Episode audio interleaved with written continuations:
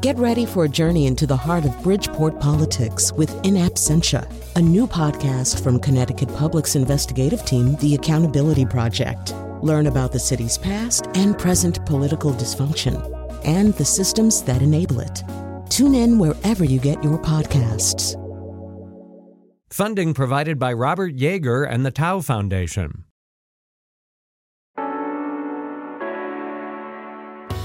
This is Where We Live. I'm Lucy Nalpathanchel. Another year, another deficit. Actually, Connecticut faces a $1.5 billion hole the next fiscal year, an even deeper hole the following year. So, how will Governor Malloy and the General Assembly tackle this big problem?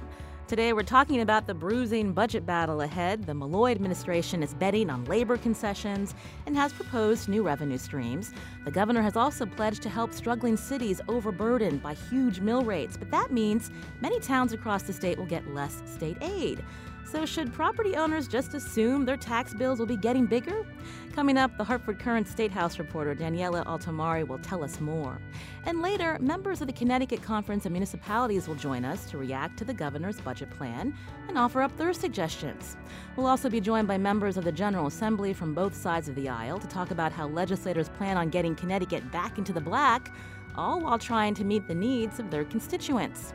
Now, how would you rate the job your government leaders are doing? Do you think Connecticut will ever get its fiscal house in order? You can join the conversation this hour, 860 275 7266. Email where we live at WNPR.org. And as always, find us on Facebook and Twitter at Where We Live. I want to welcome Daniela Altimari to the studio. Again, she's State House reporter at the Hartford Courant. Welcome back to the show, Daniela. Hi. So tell me about um, Governor Malloy's budget. He obviously announced it a little bit earlier this month. But give us a sense of, again, how big the hole is and what are some of the options? Well, the hole's very big uh, and getting bigger every year, which is um, part of the problem. Um, so uh, the governor did uh, propose this budget. It's very complicated and you know has a lot of uh, moving parts to it. Um, but uh, there there is uh, some agreement at the at the state capitol, at least among uh, the legislature, that um, there's a lot that they that lawmakers don't like about this budget. There are many many pieces, and and again, it is a, a complicated document that seeks to do a lot. It's pretty ambitious. Um, but um, there's a lot uh, to not like for, for many lawmakers. So give us an idea. Um, we, again, we've been hearing a lot about this idea of helping struggling cities like Hartford, um, but that's going to mean that um, state funding to wealthier towns is going to be reduced. That's obviously controversial. Very controversial, and that's one of the things that you know no lawmaker is going to vote for a budget that gives their town less money. I mean, I live in West Hartford, and um, you know there's a, there's a mini rebellion over there right now over, um, you know, if you look on some of these community Facebook pages, people are really fired up because um, the town stands to get significantly less. And, you know, I, I don't see how uh, a lawmaker from, you know, whatever district you're in, House or Senate, Republican or Democrat, um, how you could support a budget that gives your community less money, even if, you know, it does do the things that the governor uh, is seeking to do, um, not raise state taxes. Obviously, there's a big asterisk there, but, um, and, um, you know, close the deficit and not have have widespread layoffs of state employees, still, if your town is getting less money and your representative from XYZ community, um, you know, your your direct constituents are going to be pretty angry if your town is getting less money. You said an asterisk on not raising taxes because, okay, so the governor says, I'm not raising taxes. The reality is local towns and other cities, if they need more revenue, they're going to have to do that. Well, exactly. And if you're a taxpayer, does it really matter if the tax is a state tax yep. or, or a local tax? I mean, ultimately, it all comes out of your budget and your pocketbook, so it, it hurts either way. Um, you know, what the governor is trying to do, you know, people have called this kind of the Robin Hood budget, you know, redistribution of, of funding from, you know, the, the wealthier towns, quote unquote wealthier towns, to the more struggling towns. Um, and he's done a number of things to try to, you know, to try to help cities like Hartford and, you know, some of the other major cities that, that are really having some some pretty big financial problems. Um, but again, you know, uh, if you're representing one of those quote unquote wealthy towns, you still have needs, and you might say, wait a minute, you know, we're getting shortchanged in this. So, what's the solution then? Because we know that it's the pension liabilities. The state didn't pay this fund for years, and now it's all coming to head. So, you know, how can um, the state figure out a way? To not only meet those liabilities, but to make sure that the state aid doesn't get cut so drastically. Well, that's the eighty whatever you know billion dollar question. I mean, um, if any of us could figure it out, uh, we would probably be governor. I mean, it, you know, you have to sort of appreciate the difficult position Governor Malloy is in, as he frequently reminds us. You know, he inherited this. Now he's been in office six years. He did approve, um, you know, the two largest uh, tax hikes in state history. So um, maybe that argument is starting to wear a little bit thinner. But um, but still, it's you know, these are problems that have been in the making for decades. And now, you know, we happen to be the ones that are having to deal with them. So it's kind of unfair uh, to him and to others. But you know what? That's just the way it is. This is where we live. I'm Lucy Nalpathanchel. In studio with me is Daniela Altimari, State House reporter at the Hartford Courant. Today we're talking about the budget proposal that Governor Malloy unveiled earlier this month. Coming up, we're going to hear from some legislators, also some municipal leaders about this budget, and we'll take some of your phone calls. Um, Daniela, if we could talk a little bit further um, so obviously the cuts to state aid to uh, lots of towns um, that's controversial, but this budget also calls for 1.36 billion in reduced spending. But let's break that down when when the governor's administration says that, what are they betting on? Well, they're betting on that they can come to some sort of agreement uh, with uh, the state employee unions. They're having discussions. Anytime we try to call these negotiations, we're, we're corrected. It's not nego- it's not formal negotiations, but there are ongoing discussions.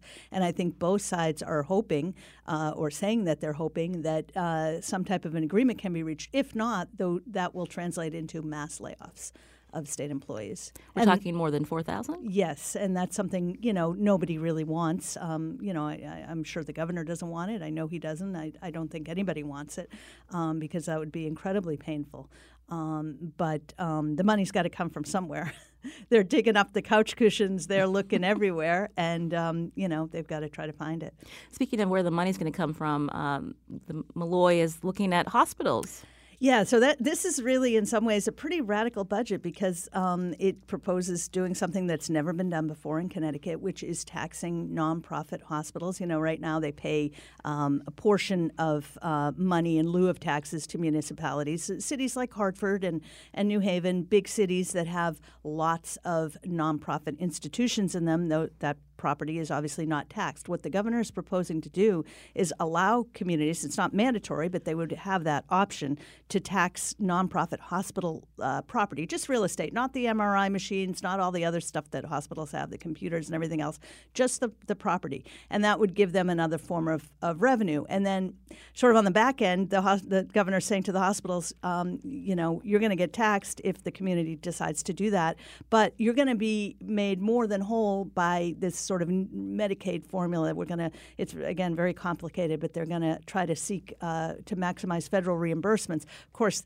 that is all dependent on what's happening in Washington, which mm-hmm. nobody really knows. Um, the Republicans have said they're going to repeal the Affordable Care Act. So, um, any sort of agreement, the hospitals are very wary in entering into any sort of agreement with uh, state government that hinges on what may or may not happen on the federal level. So, they're sort of like, wait a minute, we're not going to do this because, you know, you're telling us we would have to be taxed today and we might get more money some point in the future if things don't change. Well, you know, we can't really bank on that. So, um, the the Malloy administration, uh, they had looked at the hospital system in the past. In 2011, there was a hospital tax. Yes. Yes, there's a long history, um, and the hospital folks will remind you of that. They're like, "We've seen this movie before. We don't like the ending." And um, you know, we, we, there's a even Ben Barnes, the governor's budget chief, had, has acknowledged there's a deep level of mistrust there between those two parties. You know, there's a you know sentiment out there. Well, why don't they just? Why doesn't the state just tax the wealthy more? Let's yes. talk about that. That's something we hear about a lot at the Capitol, certainly mm-hmm. from the unions.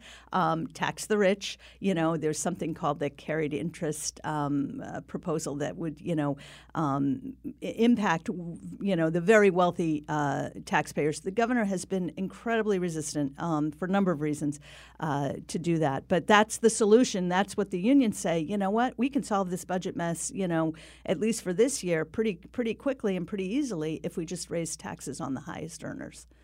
But Malloy is not biting, biting he, that. he's not biting that. Um, he is just, you know, and there's there's quite a few legislators that are pushing that. Um, the, certainly, the Bernie Sanders wing of the Democratic Party is is kind of embracing that idea. You know, that we could solve our problems by, you know, redistributing re, redistributing the wealth. Um, that's not the right word, but you know, rejiggering the formula mm-hmm. so that the rich pay more. Um, but there's a lot of resistance to that. And middle class is also getting impact from this budget with the earned income tax credit. Also, uh, property tax credit is going to be going. Yeah, the property tax credit is a big one for for the middle class. That's you know. So again, you know, when the governor says there's no there's no um, tax increase in this budget, that's part of the big asterisk that you know um, certainly, it doesn't really matter if you're losing this credit. You might see, you know, that you're paying more money or you're not getting as much money back. So maybe there is an increase. You, it's impacting your, you know, whether you call it a tax increase or call it something else. It impacts you either way. And how much money would the state stand to gain by, you know, eliminating that credit?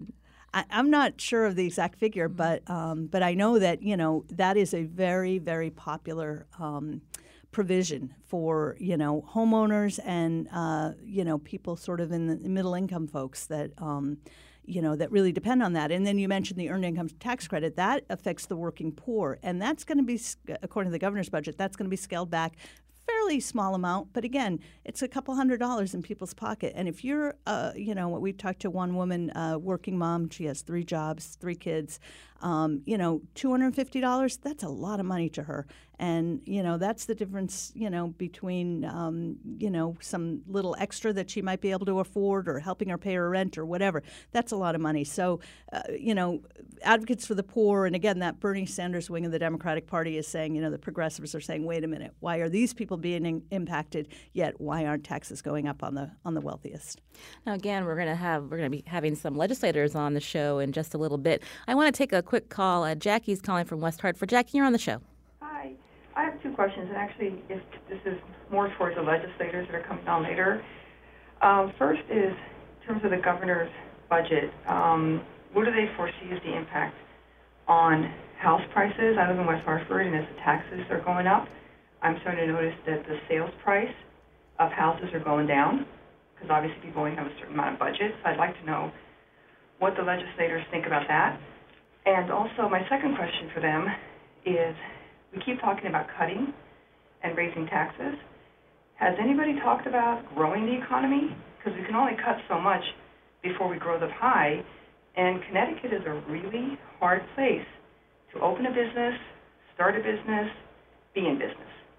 Thank you so much. Thank you, Jackie, for your questions. Um, and Daniela, did you want to address that last one about the idea of okay, we t- we keep talking about cutting, or we keep talking about um, new revenue streams, but you know we need to grow the economy too. Yeah, and I think that's part of the reason why the governor has been so reluctant to quote tax the rich or tax big businesses because there is a um, uh, there is an effect, and certainly we just went through this whole painful process with General Electric leaving the state. And one of the things that they said, now, you know, again, people question whether or not that was a, a cover that they really just wanted to be in Boston and didn't want to be in Connecticut, that, which may be true. We don't know. But one of the things they said, at least, was that um, the inconsistency with the state budget, the you know the difficulty in planning, and a lot of businesses have said this, that it makes it really hard. Um, it makes Connecticut, as the caller pointed out, a really tough place to do business. So the governor has been trying to sort of build some of that in, and I think that's part of that push and pull. Before we let you go, Daniela, let's talk about you know the realities of this budget. So the governor has his proposal. Now the General Assembly needs to do the work. How much will this change before the June deadline? Well, the June deadline again, we'll see. Are you going to be working hopefully, in the summer? hopefully not, but um, there's not a lot of confidence over there in the in the building in the state house right now. Um, I think um, you know this budget has so many pieces that people don't like. You know, first and foremost, as we started talking about, you know the the idea that some towns are going to be getting uh, significantly less money is uh, is a tough nut to swallow. The hospital tax is going to be tough. There's so many warring factions over there in the legislature. You have the new dynamic with the divided Senate. Um, there's just so many moving pieces. I don't think anyone can predict anything at this point. And we didn't even talk about uh, getting towns and, and cities to contribute to the teacher's pension, oh. but we'll get to that in the next segment. I want to thank Daniela Altimari, State House reporter at the Hartford Courant. Thanks so much for your time, Daniela. Thank you. Now, coming up, the president of the Connecticut Conference of Municipalities will join us, as well as leaders in the General Assembly. What questions do you have for them as the legislature begins to debate Governor Malloy's proposed budget? You can join the conversation 860 275 7266. Email, email where we live at Find us on Facebook and Twitter at Where We Live.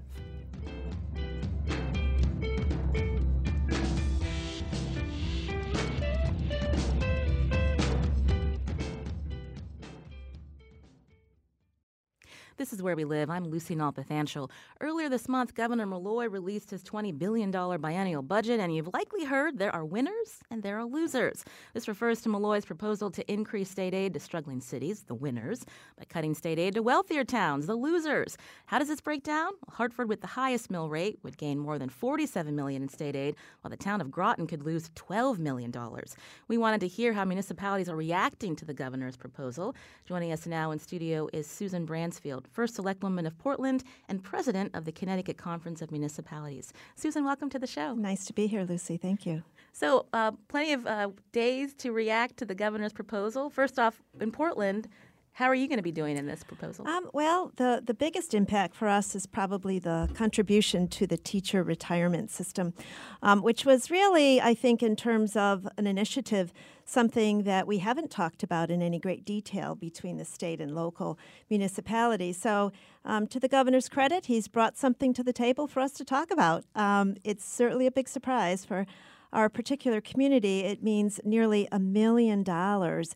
That would be, let's call it an invoice that would come due uh, December 31st of this year.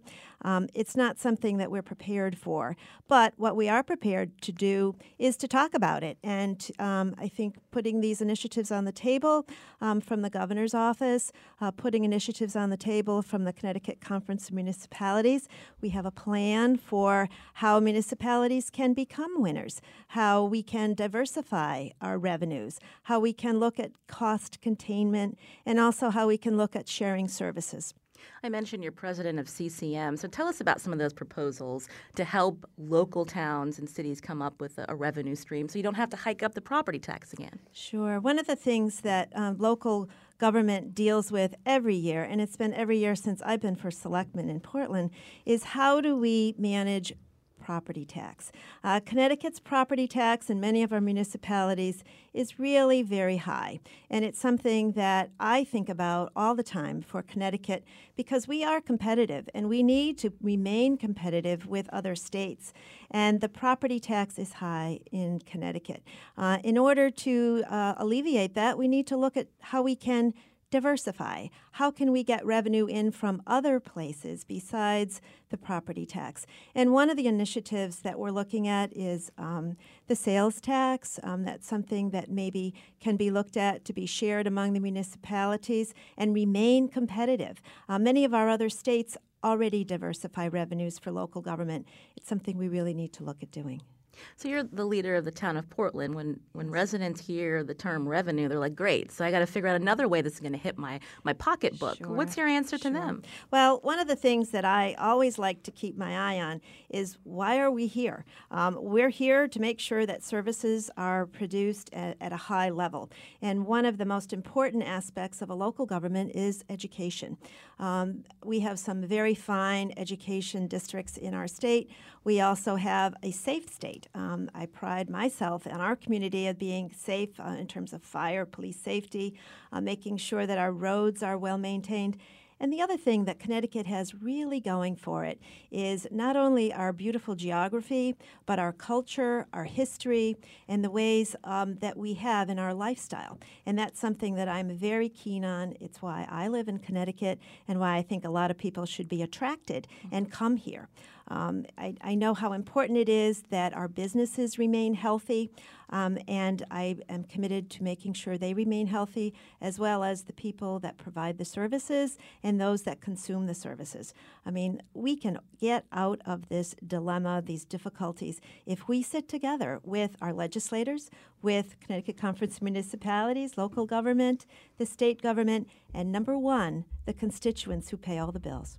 You can join the conversation 860-275-7266. Joining us in studio as well is uh, Republican State Senator Paul Formica. He represents the 20th district that includes East Lyme and New London, also co-chair of the Appropriations Committee, and State Representative Jason Rojas of East Hartford and Manchester, a Democrat, also House Chair of the Finance Committee. Welcome to the show. Good morning, and thank you. I'll start with you, uh, State Senator uh, Paul Formica, again. So, big, big issues before the General Assembly, and it seems like every year there's this billion dollar deficit that they have to figure out a way to plug.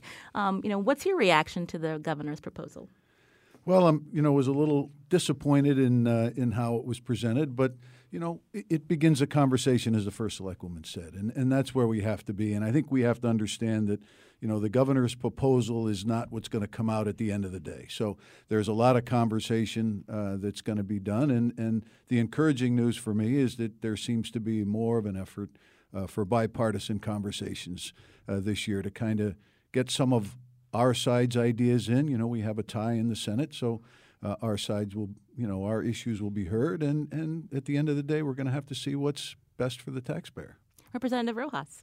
Yes, now thank you for having me on. Um, and you know, I think the budget obviously was a shock uh, for a lot of folks to to hear. Um, and, and as they began to read it to better understand how it impact their individual communities. Um, I think the budget is a recognition that there really is a need for some structural changes here in the state of Connecticut that probably should have been made back in 2011 when we were coming out of the recession. That recession, I think, for the state of Connecticut was a complete restructuring of our state economy, given our over reliance on financial services in Fairfield County and in Wall Street. Um, those dollars went away, those dollars didn't come back we didn't really recalibrate state government and local government and our relationship with local government at that time. Um, I think the hope then was that the economy would recover, as it historically always has. Connecticut was always last to go into a recession, last to come out. Um, as we were last to come out, it seemed to be longer and longer and longer that we were stuck in a recession. And I think because there were fundamental changes in our economy, and I think this budget's trying to reflect that new reality.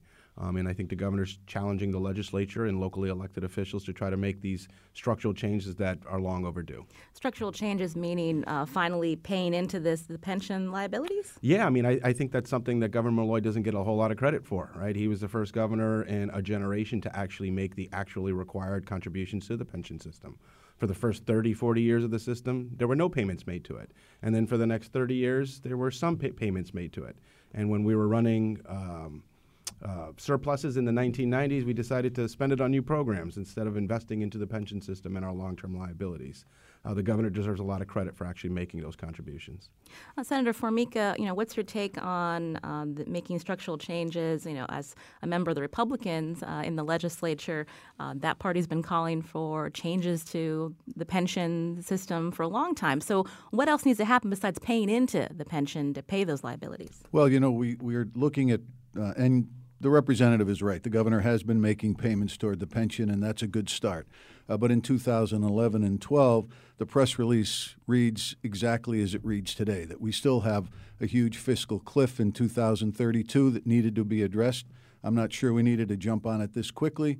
Uh, but the fact of the matter is, we've only addressed two legs of the stool, and uh, you know the employees have to be part of the discussion, and I think we have to open up uh, that agreement and have that conversation if we're going to have true structural change so that five years from now we're not in the same situation. So, you know, w- what are the simple things we can do? Just a small incremental increase in cost share, maybe defined contribution uh, plans for new employees, new hires, while we honor our obligations to the uh, to the old. Uh, to the old workers, older workers, longer workers, I should say, instead of older.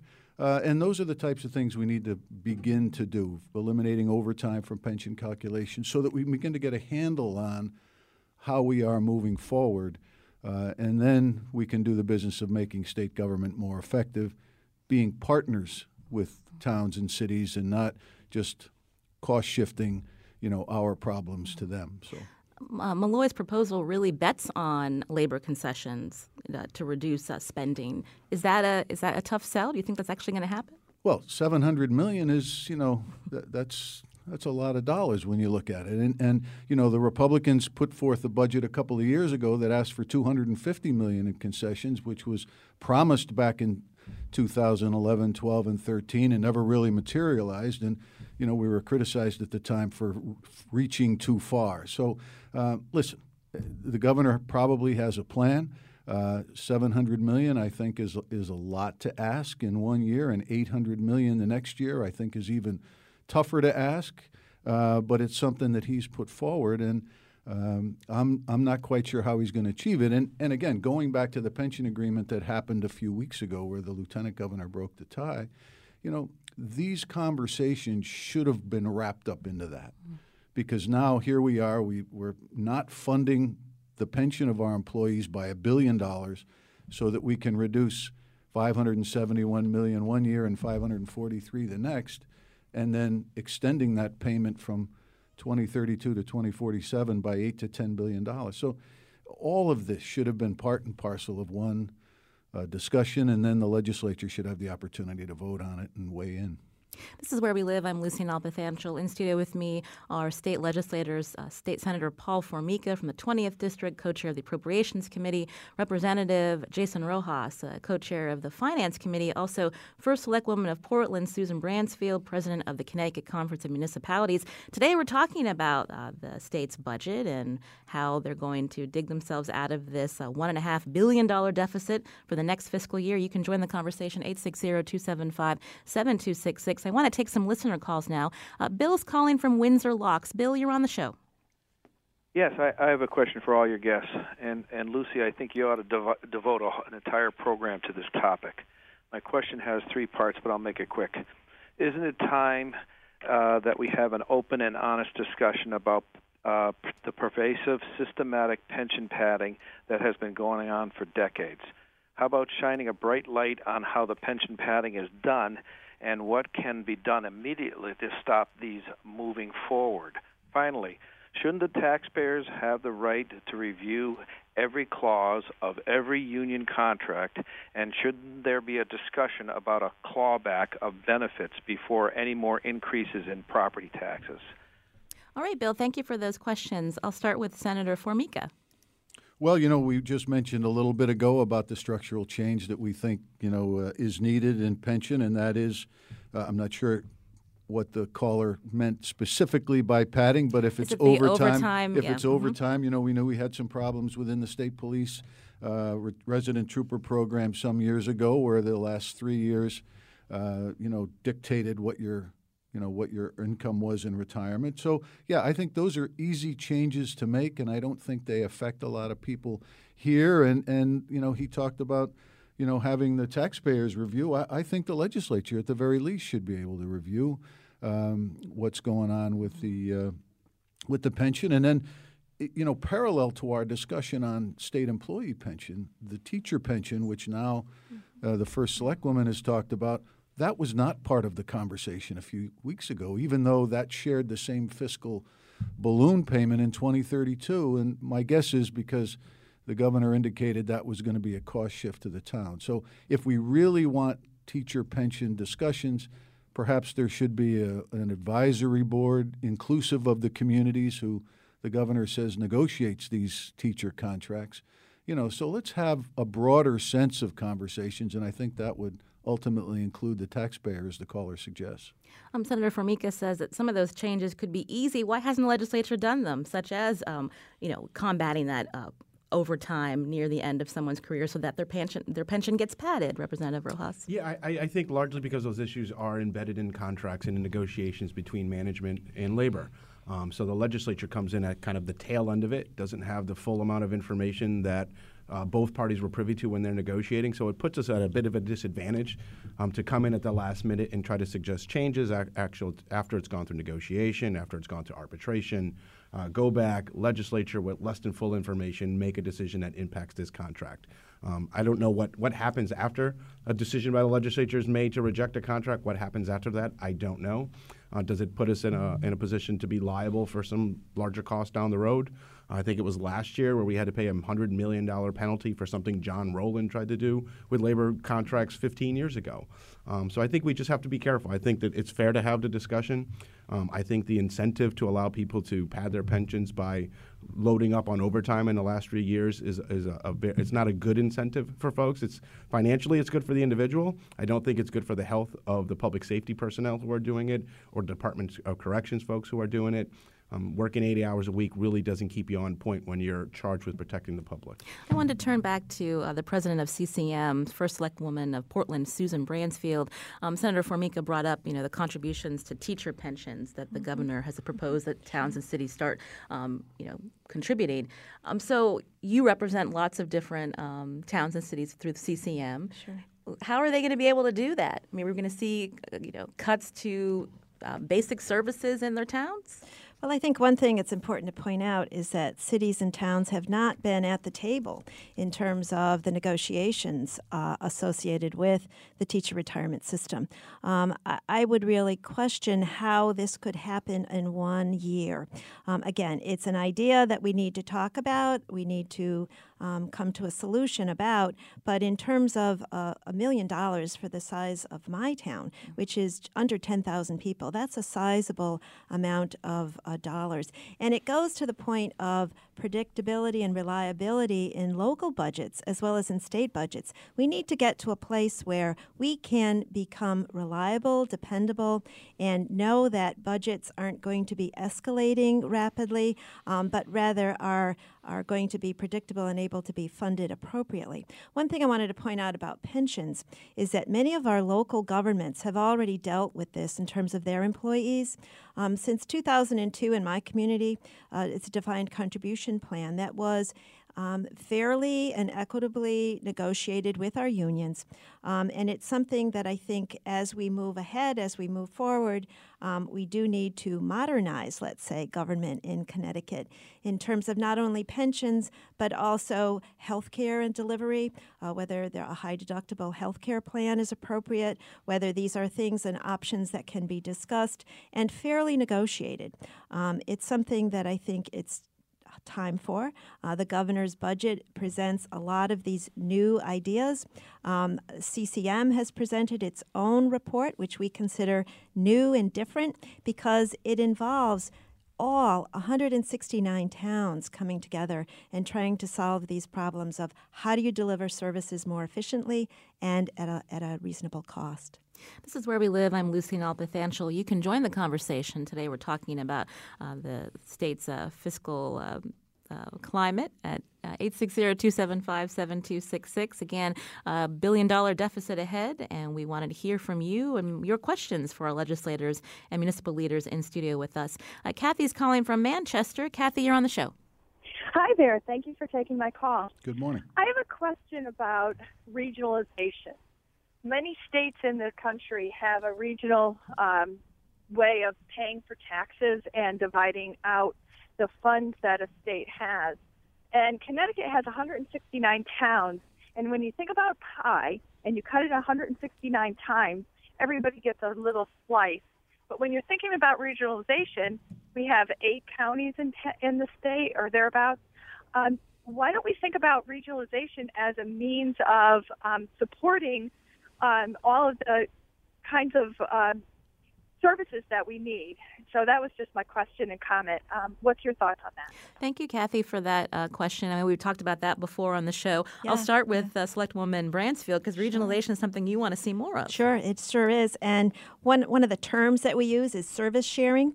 Um, regionalization, just for the sake of setting up a regional government, um, I'm not in favor of something of that nature. What I'm in favor of is the product, the service that is shared, the service that is delivered. Um, some of the services that could be more efficiently shared among towns include um, IT support, include assessing of property. Another idea is uh, regional dispatching centers. Um, there's animal control services. There are many, many services. And in addition, um, many of our communities share health services. So, public health can be delivered in a regional basis or in a shared basis. And one of the best ways that you can make sure you're just not creating government for the sake of creating, but rather your service sharing is to go from the grassroots level. So, if town A, B, and C get together and they say we can deliver education in a more efficient way, we can deliver health services in a more efficient way, and we know how to do it. Um, I think that's an important dialogue that needs to continue. It already is happening, and we need the support of our legislators. I'm thrilled to be here with our legislators because some of the reasons this service sharing doesn't occur is because the laws don't allow us. Some of the collective bargaining uh, laws that we have on the books need to be addressed. Some of the charters or the rules by which local governments operate need to be overruled on occasion. Um, I give you one example. We were looking at sharing zoning enforcement officer uh, services in our community, and we had welcome partners in our neighboring towns, But because the collective bargaining agreements were set up such that the individual who was who was the zoning enforcement officer, he wasn't allowed to service share. There were there were impediments, shall I say. So this whole idea of looking at how Connecticut is governed, how we can modernize and bring to an uh, to a point where we can be more efficient needs to be done statutorily as well as willingly by local governments. Representative Rojas, you were nodding your head when she was talking about service sharing. What can legislature do this session to help municipalities with some of the suggestions that CCM has? Yeah, no, I think she she laid it out perfectly. You know, I'm one of those legislators that actually ran on re- regionalization every year that I've run, um, and people are always kind of shocked that I have that on my materials. But I think the the public there's growing interest in the topic. It's certainly not some panacea. Uh, but we do have the infrastructure in place to allow our chief elected officials to start attacking some of these issues through our councils of government. Um, some work better than others. Um, here in the Hartford region, we have a 39 town council of government where all the chief elected officials get together on a regular basis, and uh, you don't really see partisanship at that level. What you see are mayors concerned about the future of their communities and trying to identify ways in which they can collaborate and deliver services and save money. Um, I've been a big proponent of consolidating our pu- uh, public dispatch centers. Metropolitan Houston has 9 million people, has one public dispatch center. Here in Connecticut, we have 3.5 million people, 3.6. We have 111 public dispatch centers. Um, that's an indication, I think, of, of the challenges we face in a place in Connecticut um, where the political psychology of the state is such that we put a huge premium on local control, huge premium on home rule. Um, I mean, I think the broader public needs to understand that local control and that home rule comes at a price, and they need to determine how much more, how much they're willing to pay for local government because there are opportunities for savings. Um, I mean, the state finances a lot of that local government. Um, so the relationship between the two is directly connected, um, but I certainly think there's opportunities um, for, for moving us in a direction of greater regionalization. This is Where We Live. I'm Lucy Nalpathanchil. Today we're talking about how Governor Malloy and the General Assembly will close a $1.5 billion deficit in the upcoming fiscal year. Coming up, we're going to talk with some more municipalities and we're going to take your questions and comments. You can join the conversation 860 275 7266. Email where we live at WNPR.org.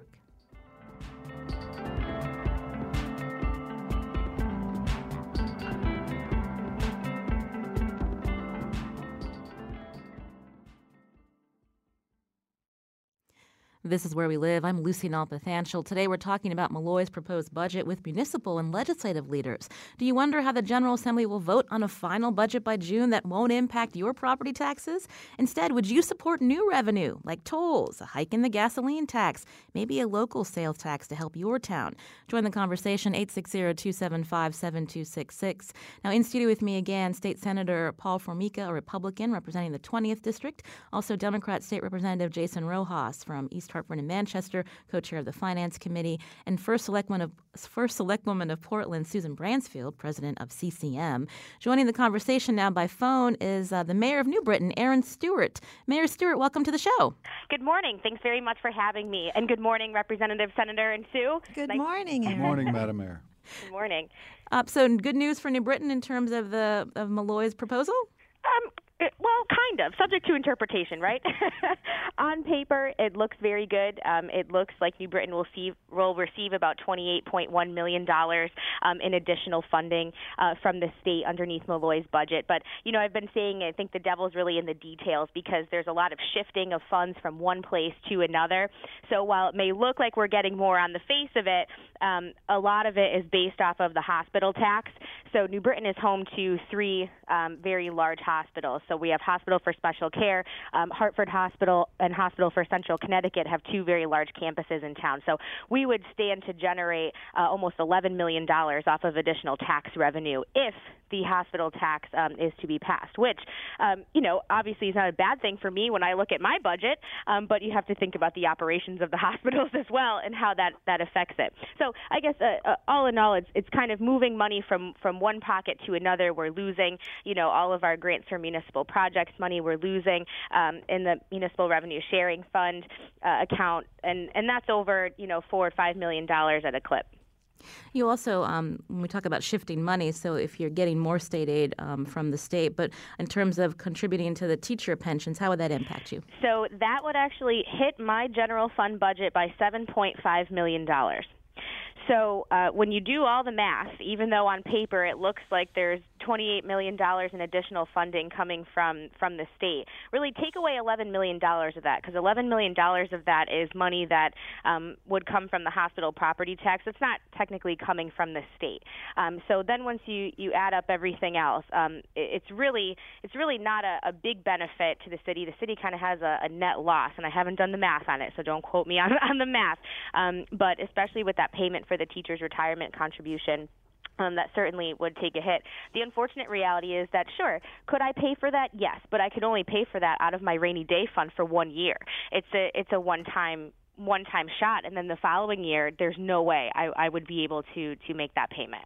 Senator Formica, does the hospital uh, tax plan does that have legs? Well, I don't know if it has legs. The hospitals certainly are very leery about it, and healthcare is a rising cost for everybody in the community, and this seems to, on the surface, just you know, add to that, um, you know, in, in, a big way. But one of the things the hospital tax does is it's is it the camel's nose in the tent, and and what happens after that? It's real estate only. Uh, it's uh, uh, something that the governor says, well, we're going to make up 250 million uh, to the hospitals in in uh, return for that tax to the cities and towns, well, that's an $87 million cost because there's a two to one match by Medicaid equals the 250, but then they tie it to a reduction in pilots. So it's a complicated formula that doesn't seem to have a connection to each other. How is Medicaid and pilots really connected? Uh, so, you know, I don't think it, you know, it should have legs, but again, it's a conversation, and uh, you know, I don't know if it's a good conversation, but you heard the mayor saying at the end of the day, people are in a negative. And, and at the end of the day, what we want are people in positives, and that's including our state budget. And, and I'm confident that we can come together and work at it when some of these ideas are brought to the table. Representative Rojas, again, your House Chair of the Finance, Revenue, and Bonding Committee. Where do you see this hospital tax proposal going? Uh, I think there's a great deal of uncertainty as to where it's going, and I think there's um, some legitimate skepticism on the part of hospitals. 2011, we implemented the hospital tax. It is now the fourth largest revenue stream for the state of Connecticut at $700 million. Um, it was premised on uh, applying the tax, getting a reimbursement from the federal government and Medicaid funding, and redistributing the money back to the hospitals. Uh, the challenge became that we didn't redistribute the money back to the hospital, at least to the extent that we promised. So I think that's why there's some hesitancy on the part of the Hospital Association to go along um, with this proposed plan of allowing property taxes to be levied and then leveraging some federal Medicaid dollars to try to make up for um, that revenue difference. Um, I, you know, I, I got to believe the hospitals are somewhat interested in it, but again, legitimately skeptical of whether we'll live, live up to our end of the bargain. Another municipal leader is joining us by phone. This is the um, selectman of Fairfield, Michael Tetreau. Welcome to the show, Selectman Tetreau. Good morning, and thank you for the invitation to be here. And let me say hi to everybody who's already there. Good morning, Good morning to you, sir. We just have a few uh, minutes, but tell us how Fairfield is going to be hit by this uh, this budget proposal, and you know what are some of the plans that you're making on the municipal level to deal with it. Uh, right now, it's it's uh, has a tremendous impact. I've equated it to the financial equivalent of Superstorm Sandy. We're getting reduced uh, in total state aid, $14.2 million. That's in both revenue reductions and in $9 million of cost transfer from the uh, state teachers pension fund.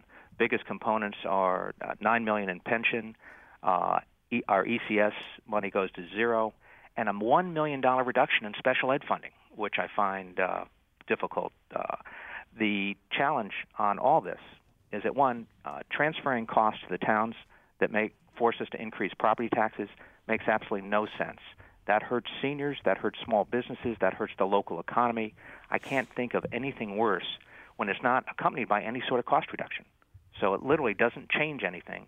The same amount of tax dollars are being paid. We just changed the revenue stream, and it hurts seniors, low income people that own property, and small businesses. I can't think of anything worse. Um, going on, the um, we're making major adjustments in our budget to account for that. Major co- cost cuts, uh, looking at every nook and cranny we can. $14.2 million is just a huge number. It, it could be the equivalent of an 8 or 9% tax increase when you add it to the, the normal increase that we have. Uh, that will not happen in Fairfield, uh, but that's what we have to wrestle with and change. The other thing that's really bad is as much as I'm hearing uh, that the governor's proposal won't go through as planned, that there will be significant changes to it, uh, we're going to finalize our budget at the end of March. Uh, this is the best available information we have. Uh, to hear in June that it will be different uh, really puts us in a quandary in a, in a position of potentially significantly overtaxing our residents, significantly raising taxes uh, from property tax when we wouldn't have to do that if we had the answers sooner. So it really puts us in a bind.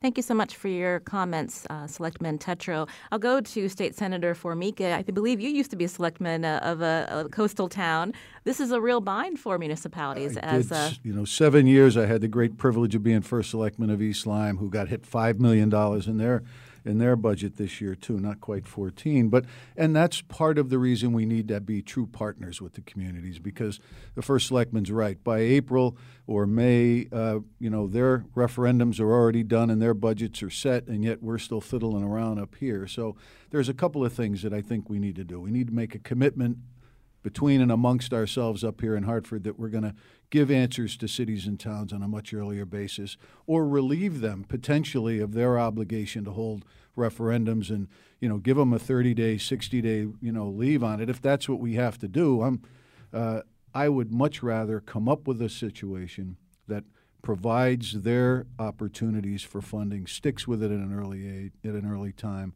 and then allow them the opportunity to move their budget for us because otherwise you know you're shooting in the dark. And it it's similar to you know representative uh, rojas and i were talking earlier the two years i've been on the appropriations committee. Never once have the finance committee who does the revenue and the appropriations committee who've done the expenditure had conversations together.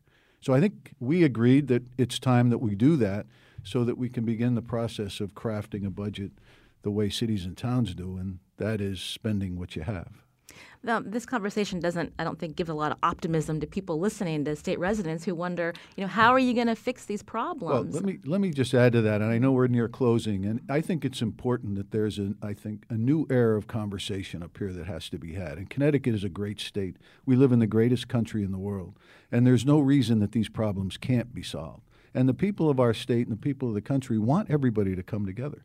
And so in Connecticut, we're going to lead the way and come together and come out with a good budget because all of the ideas will be heard and debated, and we're going to take the best interests of uh, our residents in mind. But you say that, but we hear often from listeners, and I know you hear the sentiment that people, especially when they're getting close to retirement age, they say, well, we want to leave Connecticut. We can't afford it anymore. What do you say to them, Representative Rojas? Yeah, you know, listen, it's hard to make that argument when you can go to Florida and have no income tax. Um, they have the luxury of having a very robust tourism, tourism industry, which allows them to not have those kind of taxes that we have to have here in Connecticut, and certainly you can't beat the sunny weather. Um, but I think the Senator's right. You know, I think Connecticut has a strong foundation from which to grow and build. Um, we've had some great announcements in the last year about major employers investing here and, and planning on thousands and thousands of jobs here. Um, so we need to be prepared for that, and we need to make sure that we're training our, our workforce. We still have a great workforce, uh, but they're beginning to retire as well, and we need to make sure that we're replacing um, them with a with a highly trained workforce right up behind them. But you know, one of the important messages I think needs to be had in this conversation is we're framing it as wealthy versus poor communities. Um, what we really need to have is a discussion about capacity. Um, and there, and I think the governor's intention is to recognize that there are communities that have the capacity to deal with a lot of these issues at the local level. Um, mean, they can, you know, we put a premium on local control and home rule, and I suppose that comes at a cost. Um, and I think the governor's trying to give an indication that if this is your priority at the local level, perhaps you'll have to pay for it. And I know there's limitations to that when you only have the property tax. Um, so that's a legitimate concern we need to have. Um, but I think people need to recognize we are a really, really racially and economically isolated and segregated state. And I think that has ramifications for all these cost discussions that we're having. Are there other revenue streams that the legislature is, you know, going to discuss? That's, that the, the, that Malloy has not put on the table, such as tolls, this transportation lockbox he's asked about? Well, the transportation is, is hearing a, a, bill on tolls in the Finance Committee. We've raised a concept on tolls. I'm certainly interested in, in exploring a regional sales tax to support our cities that wasn't proposed. Um, so that's something I think will be coming out in the Finance Committee, but we need to make sure that it's applied on a regional basis because my fear is we give more monies to the towns. Five years from now, they've consume that money, and they're back here saying the same thing. So we really need to do this in a structural way, not just giving more money. That's Representative Jason Rojas, who's House Chair of the Finance Committee. Thank you for your time today. Well, thank you for having me. Also, State Senator Paul Formica of the Appropriations Committee. Thank you. Thank you. Enjoyed and being here. We've run out of time, but this sounds like another show. So, uh, First Selectwoman Thank Susan you. Bransfield, thank, Thank you you, again. Also, thanks to uh, Selectman of Fairfield Mike Tetreau and Mayor Erin Stewart of New Britain. I'm Lucy Nalpathanchil. Thanks for listening.